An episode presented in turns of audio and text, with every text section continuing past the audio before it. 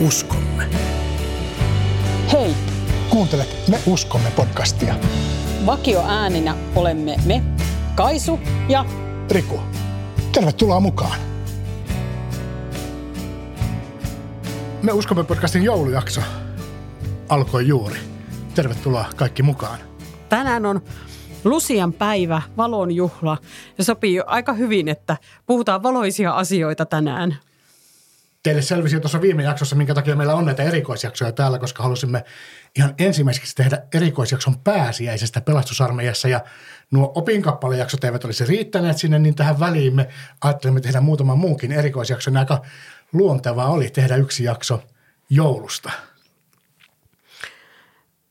Pidämme siis tässä joulun aikana nyt opinkappaleista teologiasta pienen tauon. Meillä on ehkä semmoinen äh, nostalginen ja käytännönläheinen ja, ja pelastusarmeijan elämästä kertova jakso tänään. Ja sitten tuossa joulujen välillä, siinä jouluvi, joulu, joulun ja vuoden vuoden välissä, niin siellä sitten äh, tulee vasta seuraava jakso, että tarvitsemme tähän pienen joulutauon kaikkien pelastusarmeijan joulukiireiden keskellä. Niin tämä on vähän semmoinen myös semmoinen hyvän joulun toivotus teille kaikille. Mutta meillä on tosi mielenkiintoisia vieraita. Tänään meillä on aivan erityisen tärkeä ja rakas vieras täällä studiossa. Tervetuloa Ritva Leino, ää, Rikun äiti, minun anoppini, meidän tärkeä perheen jäsenemme. Ritva Leino on kyllä saanut nimen Famu ehkä, tai kutsumanimen nyt lasten myötä, eli tervetuloa Famu mukaan. Ja Famu napattiin tuossa vähän niin kuin sattumalta, koska hän ja hänen ystävänsä olivat tehneet villasukkia, aikuisten isokokoisia villasukkia, ja Famu tuli niitä tuomaan tänne meillä Tampereelle, ja samalla sitten pyysimme häntä mukaan kertomaan vähän. En mä en tullut tuomaan, mä otin ne mukaan, kun mä tulin muuten. No on monta asiaa vierailla Tampereella. Tervetuloa. Tässä jaksossa me puhutaan vähän muistoista. Muistellaan meidän maiden kaikkien kolmen kokemia jouluja pelastusarmeijassa. Meillä on aika erilaiset ää, taipaleet. Minä olen tullut aikuisena pelastusarmeijaan. Riku on pienestä pojasta asti ollut pelastusarmeijassa ja, ja Ritva, sinä olet nuorena löytänyt tiesi pelastusarmeijaa. Ja meillä on erilaisia jouluja jokaisella ja erilaiset ensimmäiset kokemukset pelastusarmeijan jouluista. Vähän puhutaan niistä ja monenlaisesta pelastusarmeijalaiseen jouluun liittyvästä ja sitten lopuksi vähän hiljennytään vielä joulun sanoman äärelle. Famu, miten sinä silloin nuorena löysit pelastusarmeijan? Mitähän se olisi ollut tuota kuusitoista vuotta täytettyä, niin päätin, että mä en mene enää kouluun, eikä ollut ketään, joka olisi sanonut, että sä menet, niin se jäi siihen ja lähdin Tampereelle. Ja sitten mä kävin siellä Harjun seurakunnassa nuorten tilaisuuksissa ja sitten tuli rukouslauantai, milloin ei saanut olla mitään huvitilaisuuksia, niin silloin oli aina elokuvateatteri Hällä niin kuin varattu ja se oli Harjun seurakunnan, kaupunkilähetyksen ja pelastusarmeijan niin kuin järjestämä nuorisokokous. Elokuvateatteri oli ihan täynnä. Siellä olin ja siellä armeijan edustajana puhui silloinen ylisihteeri Tour Wallström. Ja se oli todella vaikuttava puhe. Vielä muistan sen kuvauksen, mitä hän käytti saarnassaan. Ja mietin vielä, että ajattelen, että vanha mies ja pelastusarmeijalainen ja puhuu noin. Mä niin kuin ihmettelin sitä. Sitten tuota noin, tämä oli rukouslauantai helmikuussa viisikymmentäkuusi. Sitten oli toukokuun rukouslauantai. Siellä tuota oli armeijan edustajana Therese Lappard. Hän oli alkujaan virolainen. Hän oli tullut Virosta Suomeen kadettikouluun ja silloin alkoi sota niin, että ei hän päässytkään takaisin sinne enää. Hän oli Tampereen ensimmäisen osaston johtaja ja hän jollakin tavalla muistutti mun ruotsin kielen opettajani koulusta, mikä oli ihan mun ystäväni ja sen jälkeen vielä ihan läheinen ystävä, kun hän muutti Tampereelle, missä minäkin olin. Niin, kun ilmoitettiin, että siellä on kokous, niin mä tota noin, halusin mennä sen takia, että mä Theresen niin kuin näin siellä ja sitten minä jäin sille tielle. Ne ottivat minut hoiviinsa ja mä olin varmaan sellainen hoitoa kaipaavakin, että oli niin kuin turvapaikka tulla armeijaan. Jäi kiinnostamaan, että mikä se on se asia, jonka vieläkin muistat sieltä ensimmäisestä kokouksesta. Mitä tano, yksi, mitä ainakin muistan, niin sotahuutosankari Puustinen oli kokouksessa ja yleensä hän, hän tuli Kainalosavojen kanssa ja istui usein etupenkissä ja aina kun oli rukous, hän meni katumuspenkille. Mutta silloin sinä sunnuntai-iltana hän istui lavalla ja kun mä katselin niitä ihmisiä siellä, niin mä ajattelin, että tuo on kyllä silloin jotakin semmoista enemmän, mitä minulla ei ole. Se pursuu kaikki hänestä niin kuin julkisen hänen ilo ja kiitollisuus ja hän oli persoona. Siis hän pelkällä olemuksellaan todisti. Se, se on aika vahva todistus. Tämä oli siis toukokuussa äitien päivänä, kun olin ensimmäisessä kokouksessa. Sitten tuota noin, mä olin Raholan kaupassa niin kuin tämmöisenä apulaisena, mihin mä olin tullut silloin edellisenä syksynä elokuussa. Mä oon kymmenes päivä kesäkuuta sitten jo aloittanut lastenseimessä harjoittelijana ja sen jälkeen apulaisena, laitosapulaisena. Ja, ja sinne mä, siellä mä olin kolme vuotta ja tulin aika pian alokkaaksi silloin, sitten silloin kesällä ja syyskuussa vihittiin sotilaaksi ja kolmen vuoden päästä lähdin kadettikouluun. Ihan mahtavia äh, muistoja ja tuo nopeus, miten nuo kaikki asiat eteni, niin, niin siitä tulee jotenkin mieleen myös se me, meidän niin kuin alkuaikamme, että silloin kun Jumala kutsuu, niin, niin silloin joskus saattaa nopeastikin tapahtua isoja asioita elämässä. Muistan, että olen kuullut sinun kertovan ö, ensimmäisestä joulupada, joulupatakokemuksestasi, kun ensimmäistä kertaa näit joulupadan. Kertoisitko siitä? Se oli tämmöinen tilanne. Mä siihen syyslukukauden silloin käynyt koulua Turussa. Mä asuin Ihalassa. Se oli junamatkan päässä Turusta. Ja kun mä kävelin sieltä asemalta Humaliston katua, Yliopiston katua ja Aurakatua, että pääsin Sampalinaamäelle, missä oli koulu, niin siinä Aurakadulla oli joulupata. Ja mä ihmettelin vähän, että mikä se on. Ja sitten mä kuulin, kun joku pysähtyi siihen patavan vahdin kohdalle ja kysyi, että kuinka pataa kiehuu. Mitä ihmettä ne tuossa keittää, minä mietin, mutta se ei silloin epäselväksi vielä. Myöhemmin olet tainnut oman osasi myös seistä joulupadoilla. viisikymmentäkuusi sitten silloin ikäkerran niin oli joulupadalla lastenseimi. Tampereella niin hoiti yhden padan, se oli siinä vanhan postin tuota, kulmalla. Niin siellä, siellä oli kolme upseeria ja sitten meitä oli kaksi osastokadettia, niin me hoidettiin se pata. Silloin kun me olemme tavanneet, niin silloin äh, iso juttu oli joulun alla joulumyyjäiset Helsingin osastossa. Ja äh, siitä olen ymmärtänyt, että se on varmaan aika vanha perinne. Oliko silloin oli, nuorena jo myö, myyjäisiä? Oli, oli myyjäisiä, oli. Heti kesän jälkeen oli elojuhlat ja ne kesti varmasti kolme päivää, että oli, niin päivä, ja oli päivämyyjäiset ja sitten oli iltajuhla erikseen, missä myytiin itse tikkuarpoja, koska osastohan itse hankki kaikki rahat, mitä käytettiin, niin oli pakko yrittää vaikka mitä. Sinä olet tehnyt pitkän työuran Pelastusarmeijan päiväkodeissa ja sitten siellä Pukinmäen lastenkodissa, niin niiltä ajoilta varmaan on Öö, jouluisia muistoja myös. Miten, miten lastenkodissa vietettiin joulua? Jouluvietto alkoi siinä, että aina odotettiin illalla, että lapset tuota lähtee nukkumaan talon hiljaa, että päästiin tekemään joulupaketta. Ja se ei ollut ihan pieni määrä, kun niitä tehtiin.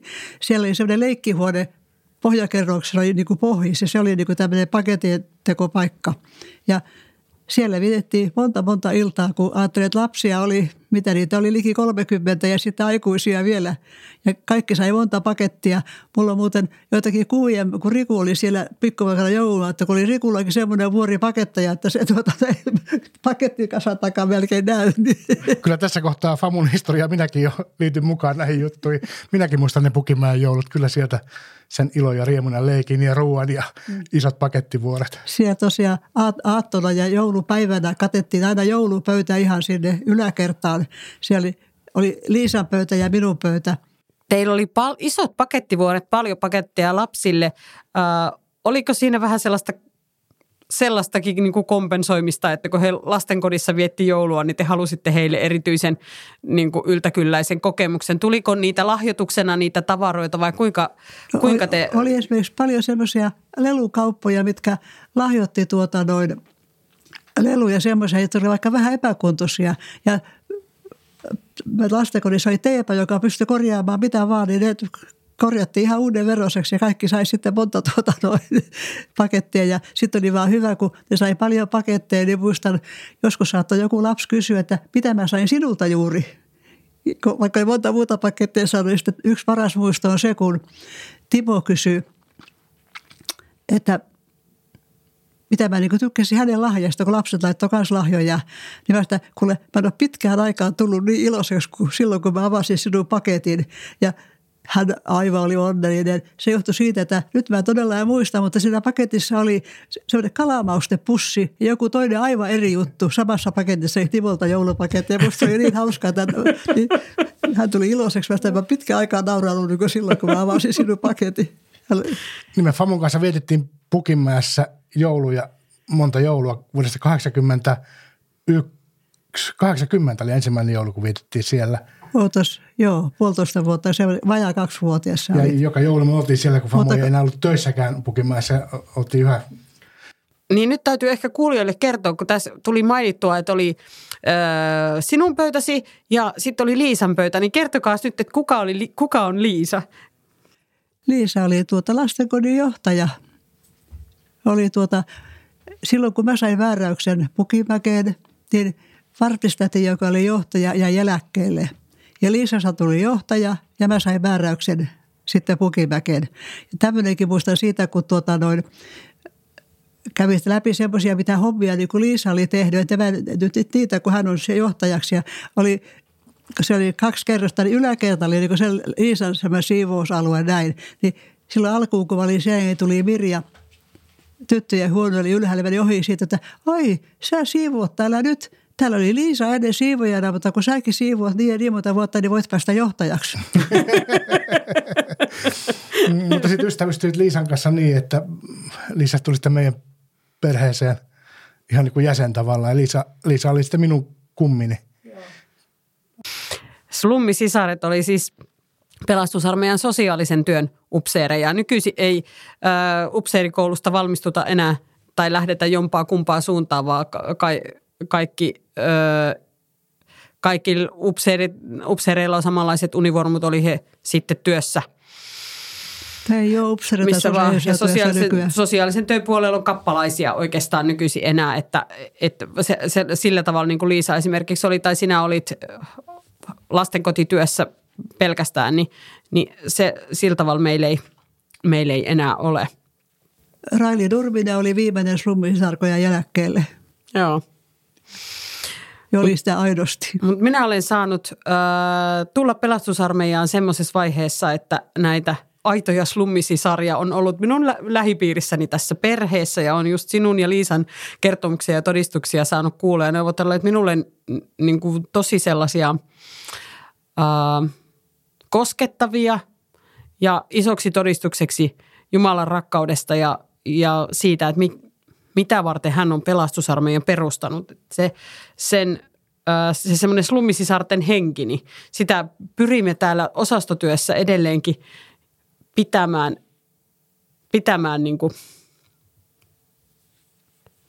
vielä elossa ja, ja, ja sit, sitä ö, tapaa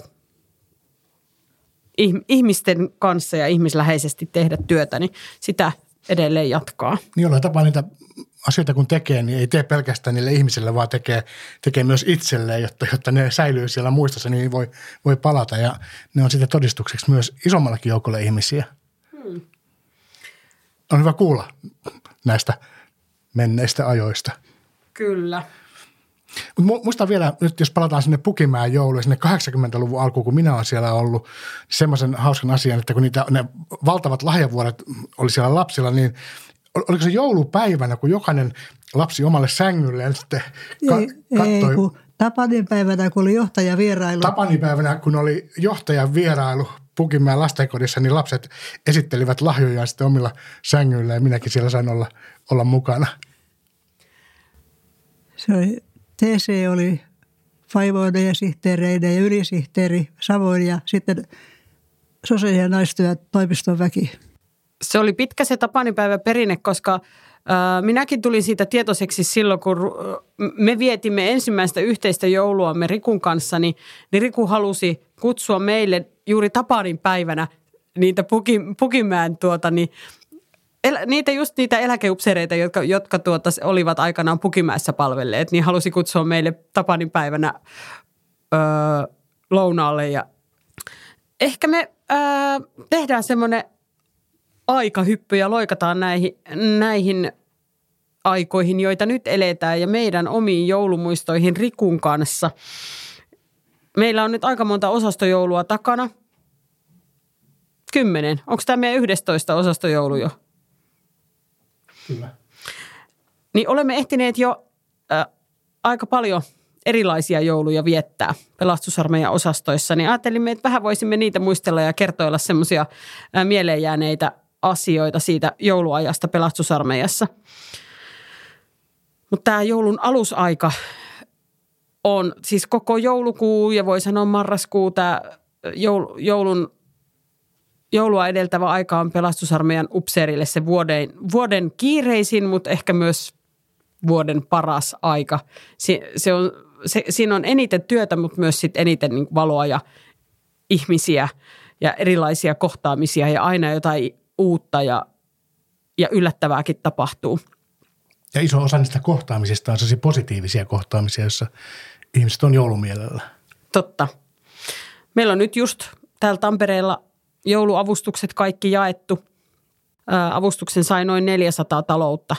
Tänä vuonna se oli iso määrä, mutta avun tarvitsijoiden määrä oli vielä paljon suurempi. Et jouduimme aika monelle, monelle sadalle ihmiselle antamaan myös kielteisen vastauksen siihen avunpyyntöön. Mutta tämä jouluavustusten öö, käsittely ja se tapa, miten niitä, niitä jaetaan, miten ihmiset otetaan vastaan, niin tämä on aina se joka jouluinen voimain ponnistus. Ja muistan sieltä ihan ensimmäiseltä vuosilta, että se oli valtavan koskettavaa ihmisten ilo ja kiitollisuus silloin, kun he sai ottaa sitä avustusta vastaan. Siinä on aika lailla isossa niin kuin kuuntelijan roolissa siinä työssä ja, ja samalla, kun sitä aikaa ei ole, niin se välillä on vähän hankalaa se kohtaaminen. Ja samalla, kun miettii vielä sitä, että se meidän jouluavustusvarat tulee sitä meidän suurimmaksi osaksi joulupatakeräyksestä, joka on se noin reilu viikko ennen joulua ja sitä pitää samalla valmistella ja kaikki ne järjestynyt siinä, niin siinä on aikamoista hulinaa, että saa kaikki osumaan kohdilleen ja menemään niin, että taas ensi vuonnakin on jotain annettavaa. Mutta on ihan mahtavaa, miten paljon vapaaehtoisia me silloin saadaan mukaan. Öö, vapaaehtoisia on meillä pitkin vuotta erilaisissa tehtävissä paljon. Yksikään os- Pelastusarmeijan osasto ei pystyisi toimimaan ilman vapaaehtoisia. Useimmissa osastoissa on yksi tai kaksi upseeria työssä ja, ja kaikki muu on vapaaehtoisvoimin tapahtuvaa. Jouluna vapaaehtoisia on enemmän kuin koskaan. Joulupatakeräyksessä on monta kymmentä vapaaehtoista meillä, meillä täällä Tampereella ja monella paikkakunnalla. Ja se lämpö ja se rakkaus, jota he tuo tullessaan, kun he on valmiit antamaan aikaansa toisten hyväksi, niin se on aina hyvin koskettavaa. Ja se on myös sillä tavalla helppo paikka tulla mukaan, että siinä ei ole kyse mistään pitkästä jaksosta, vaan joulupatakeräys kestää se reilu viikon, niin pystyy sitoutumaan siihen yhteen viikkoon tai yhteen päivään tai vain yhteen tuntiin. Me toissa vuonna laskimme, että tunti sinne padalla auttaa tuomaan joulun kolmeen kotitalouteen, eli se yksikin tunti on merkittävä. Ja sitten se pata, patavahtina oleminen on aika ihanaa. Muistan itse ihan ensimmäisen. Ensimmäisen kerran, kun olin, olin padalla, en ollut ollenkaan valmistautunut siihen, että, siitä, että minkälaisen niin kuin tunnekokemuksen siitä sai. Että kun ihmiset alkoi tulla ja lahjoittaa sitä rahaa, niin se kosketti minua tosi kovasti. Että olin aivan liikuttunut siinä padalla ja, ja se oli semmoinen niin kuin tosi vahva, Vahva tunnekokemus se ensimmäinen patakerta ja teki mieli heti ottaa lisää vuoroja. Ja olen huomannut, kun olen patavahtien kanssa nyt tässä vuosien mittaan paljon ollut tekemisissä ja työskennellyt, niin monilla ihmisillä on se sama kokemus, että jos tulee kerran padalle, niin tulee helposti toisenkin kerran. Siitä vaan kerta kaikkiaan saa itselle hyvän joulumielen. Jos nyt kiinnostuit tai innostuit, että voisit ehkä lähteä patavahdiksi, niin mene netissä osoitteeseen joulupata piste fi ja klikkaa siellä auta-linkkiä yläreunassa. Sitä kautta saat lisää tietoja ja voit ilmoittautua mukaan. Mutta Pelastusarmeijan joulu on muutakin kuin avustusta ja joulupataa. Joo, jotenkin tuntuu nyt, kun tässä puhutaan, että aika paljon tästä meidän niin kuin joulualusajasta tietyllä tavalla kiertyy sen rahan ympärille, koska me tarvitsemme siihen auttamistyöhön rahaa ja, ja se on se konkreettinen asia, jota ihmisiltä puuttuu, jota me ta, jota, jolla me voimme auttaa. Mutta kaikkein tärkeintähän joulussa on ihan muut asiat. Adventin aika aloittaa sen suuren odotuksen ajan. Meillä on nyt kaksi adventtisununtaita takana. Kerro Kaisu, sinä meillä valmistelet noita jumalanpalveluksia, niin millaisia ajatuksia sinulla on, kun lähdet adventin aikaa ja adventin tilaisuuksia suunnittelemaan?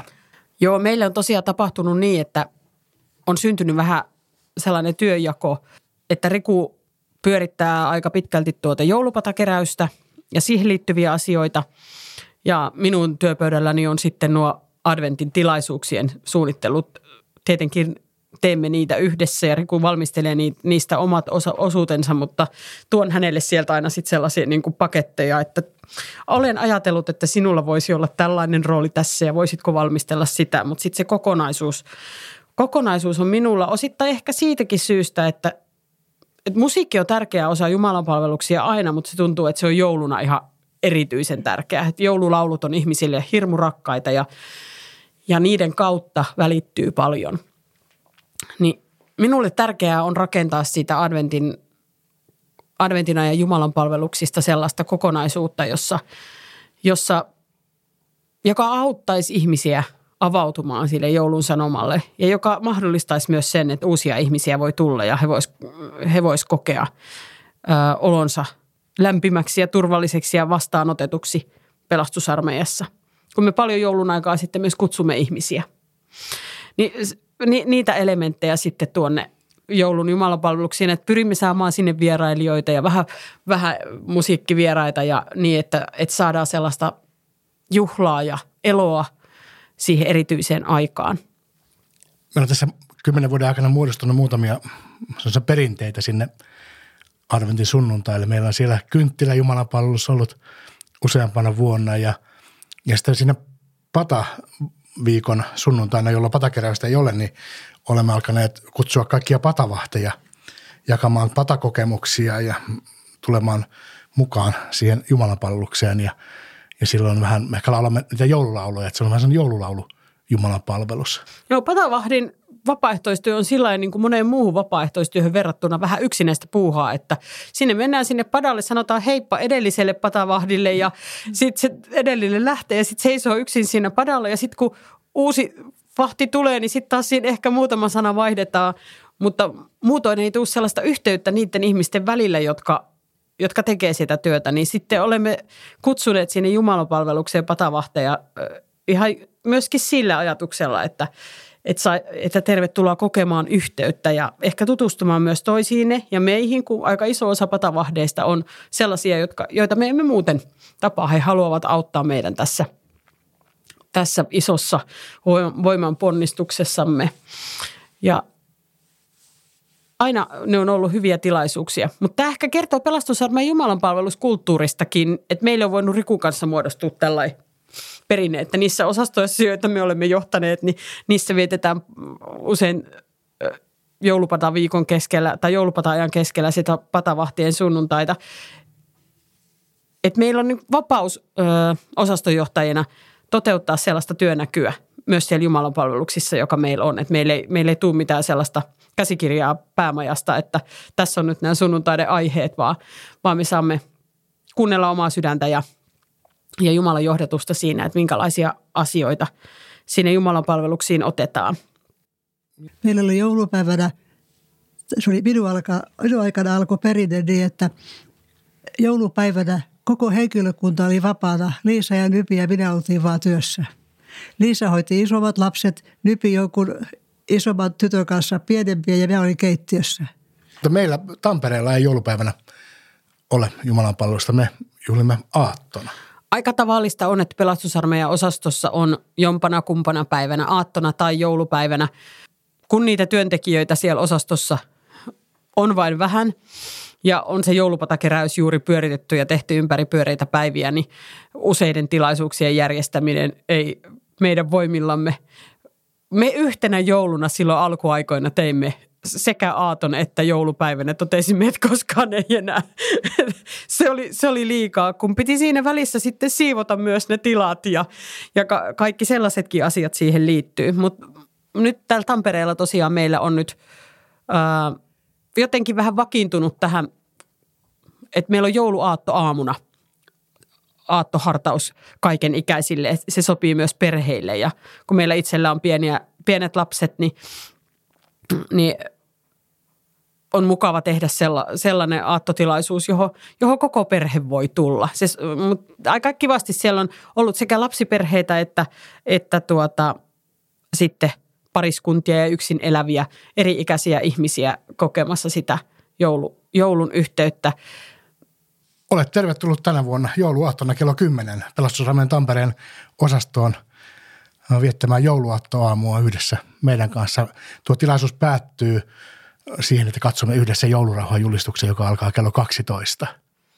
Ja siellä on tarjolla semmoinen, äh, semmoiset runsas jouluaaton kahvipöytä, että siellä on suolaista ja makeaa, niin että et, jos sitten mm, ei kaipaa erityisesti lounasta ja haluaa jouluaterian syödä myöhemmin vähän runsaampana, niin se varmaan riittää lounaaksi se meidän kahvipöytä.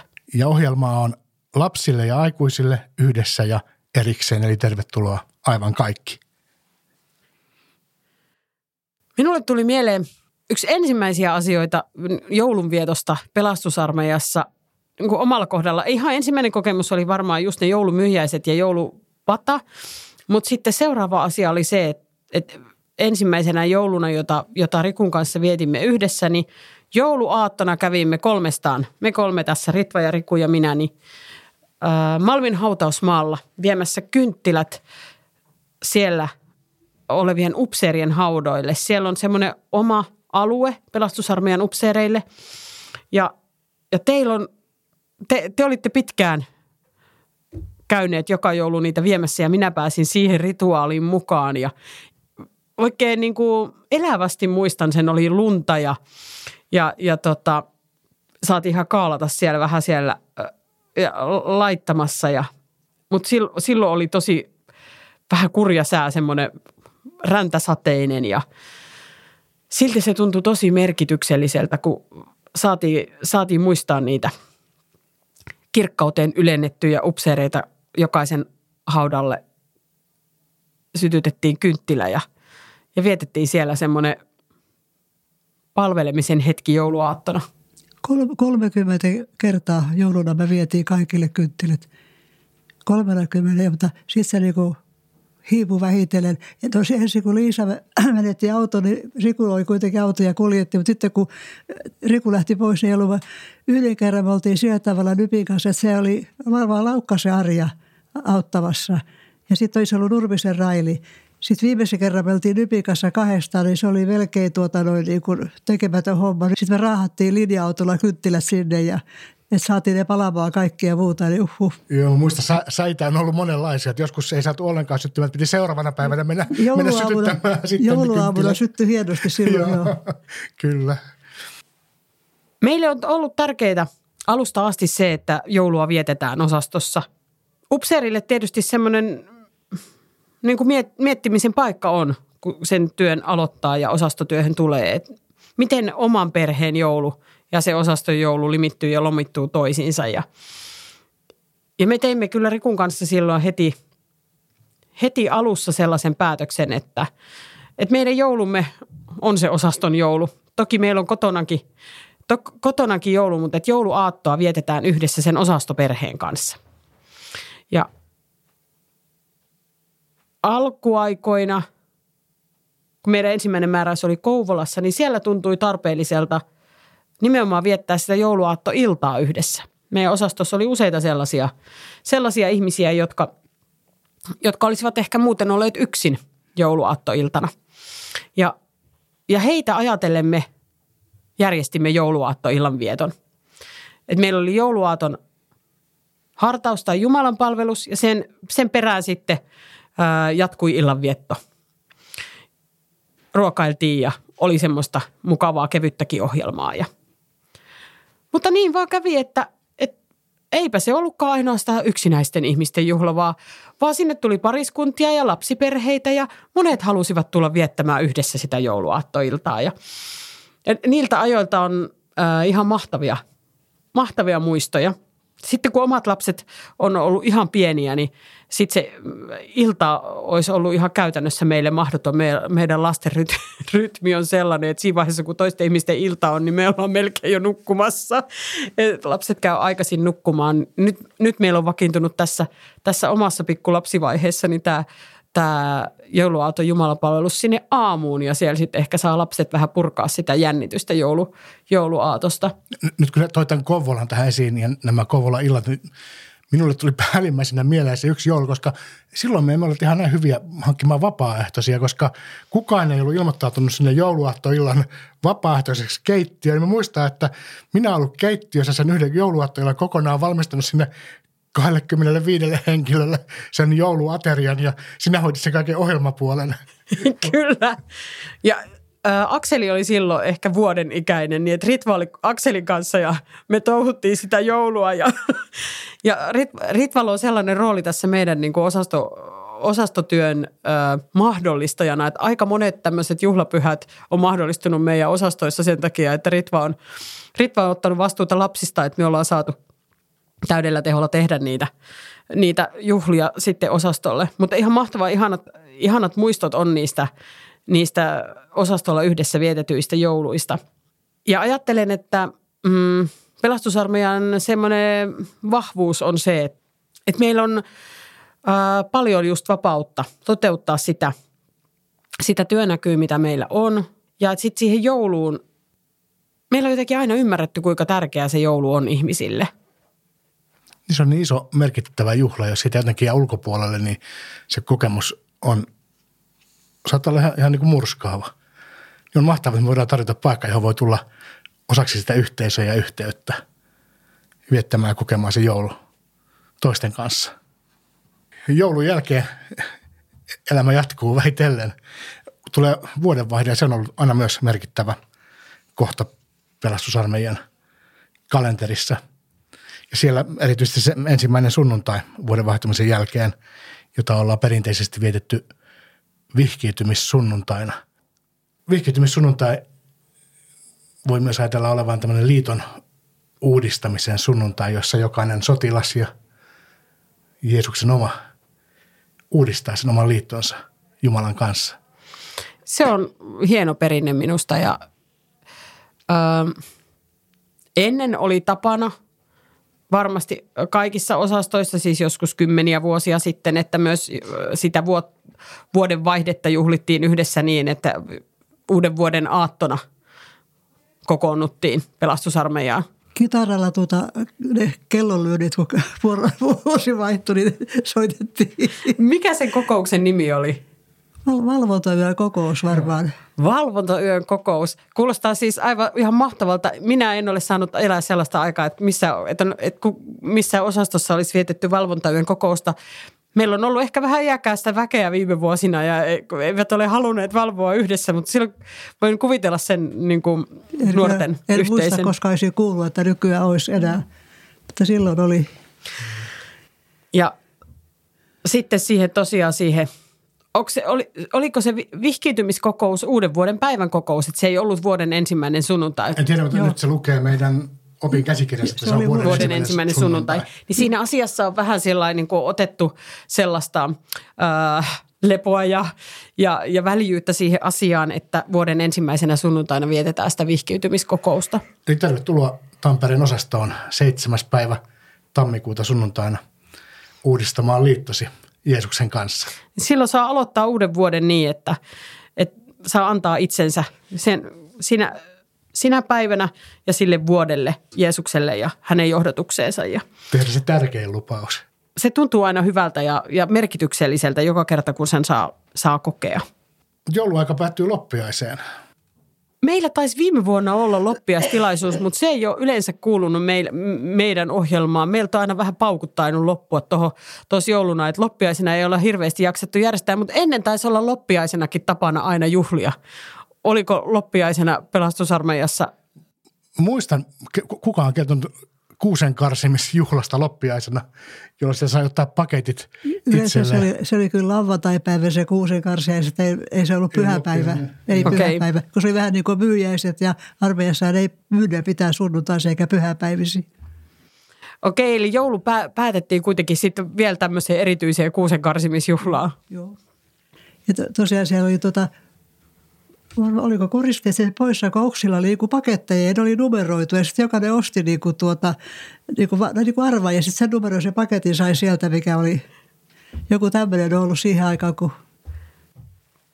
Armeijassa on oltu taitavia aina järjestämään erilaisia tilaisuuksia ja keksimään juhlan aihetta, jotta saadaan ihmiset kokoon. Ja eri mahdollisuuksia kerätä rahaa. Kyllä. Sitä on tarvittu, jotta on sitä... toimintaa voitu pyörittää ja ihmisiä voitu auttaa, niin on oltu luovia. Joo, ja, ja upsereilla oli, että sitten jos rahaa on kassassa, niin voi palkan ottaa, oli viikkopalkka. Ja jos ei ollut, niin sitten ei sitä ei otettu. Ja jos seuraavalla viikolla enemmän rahaa, niin ei voinut ottaa sitä edellisen viikon palkkaa, vaan se kuluvan viikon vaan. Semmoinenkin sääntö on ollut. Niin, me olemme ihan kuukausipalkka, palkasta, palkasta saamme nauttia, että ihan pullamössä sukupolvea. Tähän verrattuna kyllä. Me olemme puhuneet jouluviettoon liittyvistä perinteistä, mutta me emme ole oikeastaan puhuneet vielä siitä itse joulusta ja joulun sanomasta ja joulun päähenkilöstä, Jeesuksesta. Ja tässä lopussa äh, voitaisiin vähän keskustella siitä, minkälaisia ajatuksia nyt on mielen päällä joulunsa, joulusta ja joulun sanomasta, mitä se itselle tänä vuonna tarkoittaa. Ja, ja sitten vietetään pieni hartaushetki niin, että luetaan vähän Raamattua ja rukoillaan. Mitä Riku joulun sanomasta tänä vuonna sinulle on erityisesti avautunut tai avautumassa? Tai minkälaiset ajatukset ö, ovat nousseet nyt tämän joulun tilaisuuksissa tai... Tässä kohtaa se odotus on taas kovin voimakkaana läsnä, kun se, se on, niin kuin me puhuttiin, niin tosi kiireistä aikaa ja on myös stressaavaa aikaa upseerille tämä joulu. Ja, ja sitten kuitenkin siellä, siellä hämöttää se vastasyntynyt Jeesuslapsi, joka kovin avuttomana on siellä seimessä, niin sinne seimen luo, kun pystyisi itsensä jollain tapaa siinä stressin ja kiireen keskellä siirtämään, että oppisi sitä rauhaa ottamaan vastaan myös silloin, kun se ei ole ihan niin kuin tyrkyllä. Minua on myös tuo odot, odottaminen ja odotus puhutellut erityisesti tänä vuonna. Sain, sain sellaisen ajatuksen, että odotus ei ole vaan joku semmoinen niin kuin tila ennen kuin se... se varsinainen asia tapahtuu tai jotain semmoista, mikä pitää kestää ja kärsiä sitten, että, että tuota, saadaan se, mitä odotetaan. Vaan että siinä itse odotuksessa on jotain aika pyhää. Ja koko kristikunta oikeastaan koko ajan elää odotuksen aikaa. Me odotamme Jeesusta. Me odotamme häntä niin kuin arjessamme. Meillä on monenlaisia monesti rukouksia, joihin me odotamme vastausta, mutta me odotamme hänen paluutaan tänne maailmaan, Jumalan valtakunnan niin kuin ajan koittamista. Ja tässä joulun aikana me saamme, se, me saamme siitä odotuksesta erityisiä muistutuksia. Me saamme jotenkin enemmän odottaa yhdessä ja, ja, ja iloita siitä odotuksesta ja, ja se konkretisoituu monenlaisilla monenlaisissa meidän tavoissa ja perinteissä. Mitäs Famu? Kun eilen mietin, pitäisi jotakin kirjoittaa lehteenkin, kun se pitäisi saada kokoon. Ja sitten mä tein, että ehkä jotakin lahjoja antamisesta voisi niin kuin, jotakin ja näin. Se jäi niin kuin siihen. Niin aamulla, kun mä heräsin, niin ensimmäisenä muistin, että kiitos Jumalalle hänen sanomattomasta lahjastaan. Ja hain sen sitten ja löysin se toi toinen korintilaiskirja, mikä se oli yhdeksän viisitoista. Kuulostaa siltä, että kiitollisuus on päällimmäisenä. Ja samalla on se kyllä pakko myös jakaa tämä niin kuin lasten ilo ja semmoinen riemu, joka on sellaista viatonta ja jotenkin niin hirveän ilmeistä. Onhan se ihan mieletön asia joulussa, jota, jota saa odottaa. Ja kyllä minua joka vuosi koskettaa se, öö, miten joulun sanoma, se Jeesuksen syntymä, niin öö, tulvii kaikista viestintävälineistä. Et vaikka, vaikka meidän maailmamme on moniarvoinen ja, ja moniuskontoinen ja maallistunut meidän kristittyjen näkökulmasta, niin joulun sanoma on niin läpileikkaava, että sitä ei varmasti kukaan pääse jouluna pakoon. Hengellisiä joululauluja soitetaan tuolla marketeissakin. Ja jotenkin tuntuu, että se, se on niin ihmeellinen se ilosanoma, että teille on syntynyt vapahtaja. Ettei se suostu jäämään piiloon, vaan, vaan se tulee julistetuksi monella eri tavalla. Minä olen ollut nuorena vähän sellainen joulupuritanisti, että ehkä jokainen käy tämmöisiä vaiheita läpi, että joskus oli tosi tarpeellista, että kaikki tietyt perinteet tulee tarkalleen noudatettua tai muuten ei tunnu joululta. Ni, niin minusta on tullut niinku yhä liberaalimpi joulunviettäjä ja, ja, ja yhä enemmän niinku tuntuu siltä, että kaikenlaiset erilaiset tavat viettää joulua on yhtä oikeita. Olennaista on se joulun päähenkilö. Että se vapahtajan syntymä on sen, sen juhlan aihe. Niin silloin sitä voi juhlia vaikka minkälaisin tavoin. Hmm, ja sitten saadaan olla yhdessä siinä. Se on se yksi iso asia, sitä joulua.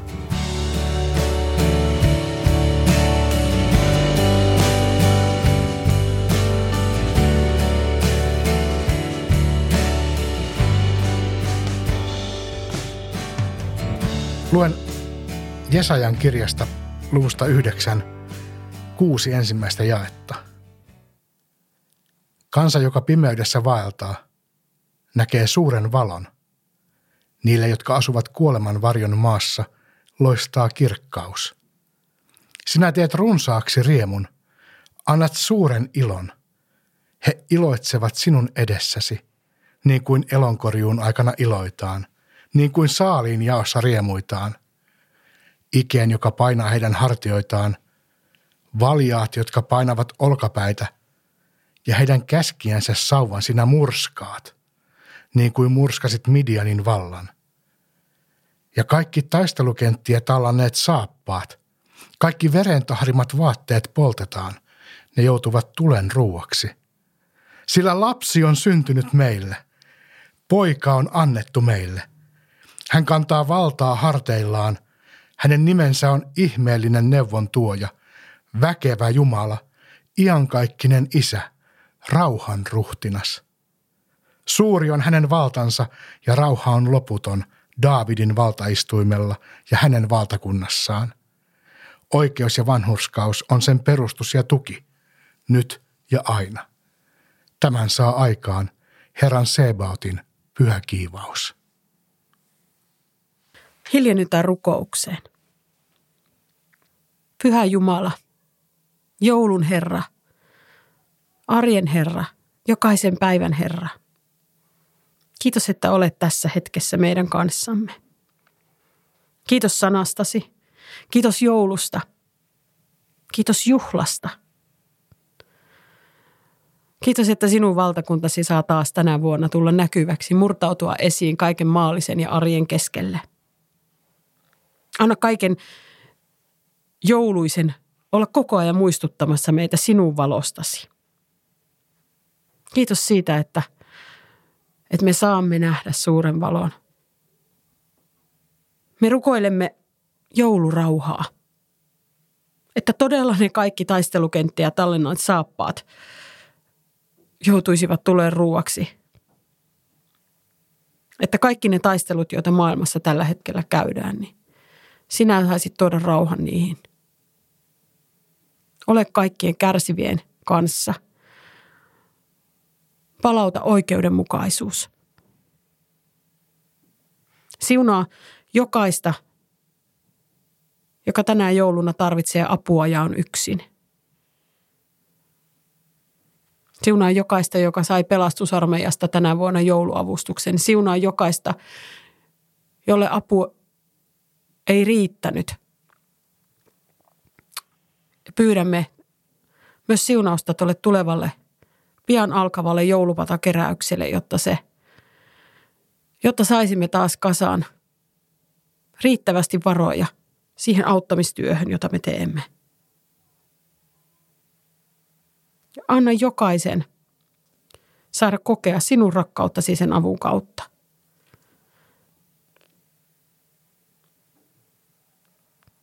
Siunaa jokaisen osaston joulu. Siunaa kaikkia upseereita, jotka ponnistelevat keräyksen onnistumiseksi ja, ja joulutilaisuuksien järjestämiseksi osastoissa. Anna jokaiseen osastoon semmoista yhteen puhaltamisen, yhteen hiileen puhaltamisen henkeä, rakkauden henkeä, että siellä tehtäisiin yhdessä ja, ja, ja todella saataisiin kokea, että ollaan yhtä perhettä. Ja rakas Jeesus, siunaa jokaisen kuulijan joulu. Sinä näet,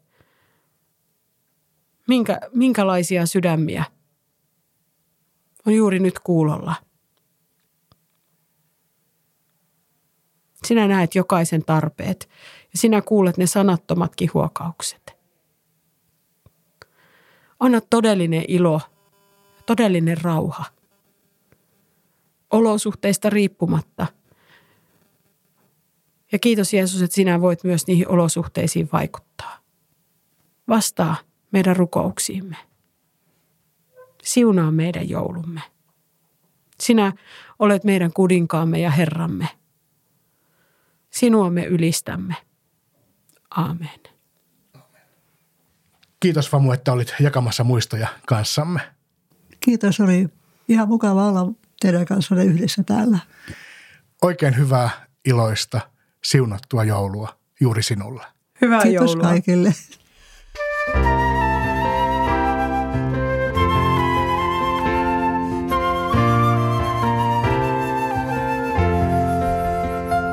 Taas kaikuu joulukellojen, soi kautta maailmaan. Se köyhän rikkaan sydämen tuo juhlatunnelmaan. Ja mökin linnan sanoman se tuonin sydämen. Jeesus tullut maailmaan, hän valokauttaa sun. Myös Betlehemin paimenet sen viestin kuulla saa. Kun enkelijoukot taivaiset yön synkän kirkastaa. Se halkimmaisten pauhujen vain kasvaa, kasvaa vaan. Toi lapsi rauhan outuuden, hän syntyi kallissaan. Nyt kiitos soi.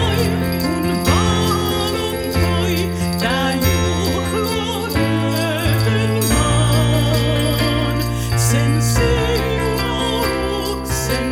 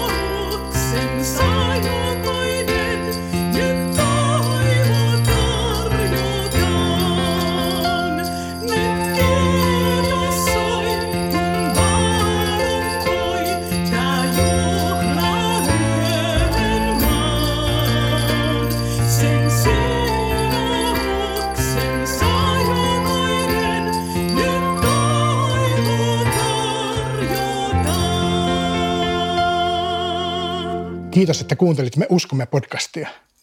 Jos haluat kommentoida jaksoja tai lähettää meille muuten vain postia, löydät ohjeet kotisivultamme www piste pelastusarmeija piste fi kautta Tampere. Klikkaa sieltä Me uskomme linkkiä. Samalta sivulta löydät myös ohjeet ja linkit Me uskomme podcastin tilaamiseen. Uusi jakso ilmestyykin nyt poikkeuksellisesti vasta kahden viikon kuluttua. Tavataan silloin. Hyvää ja siunattua joulua. Hei hei. Hei hei.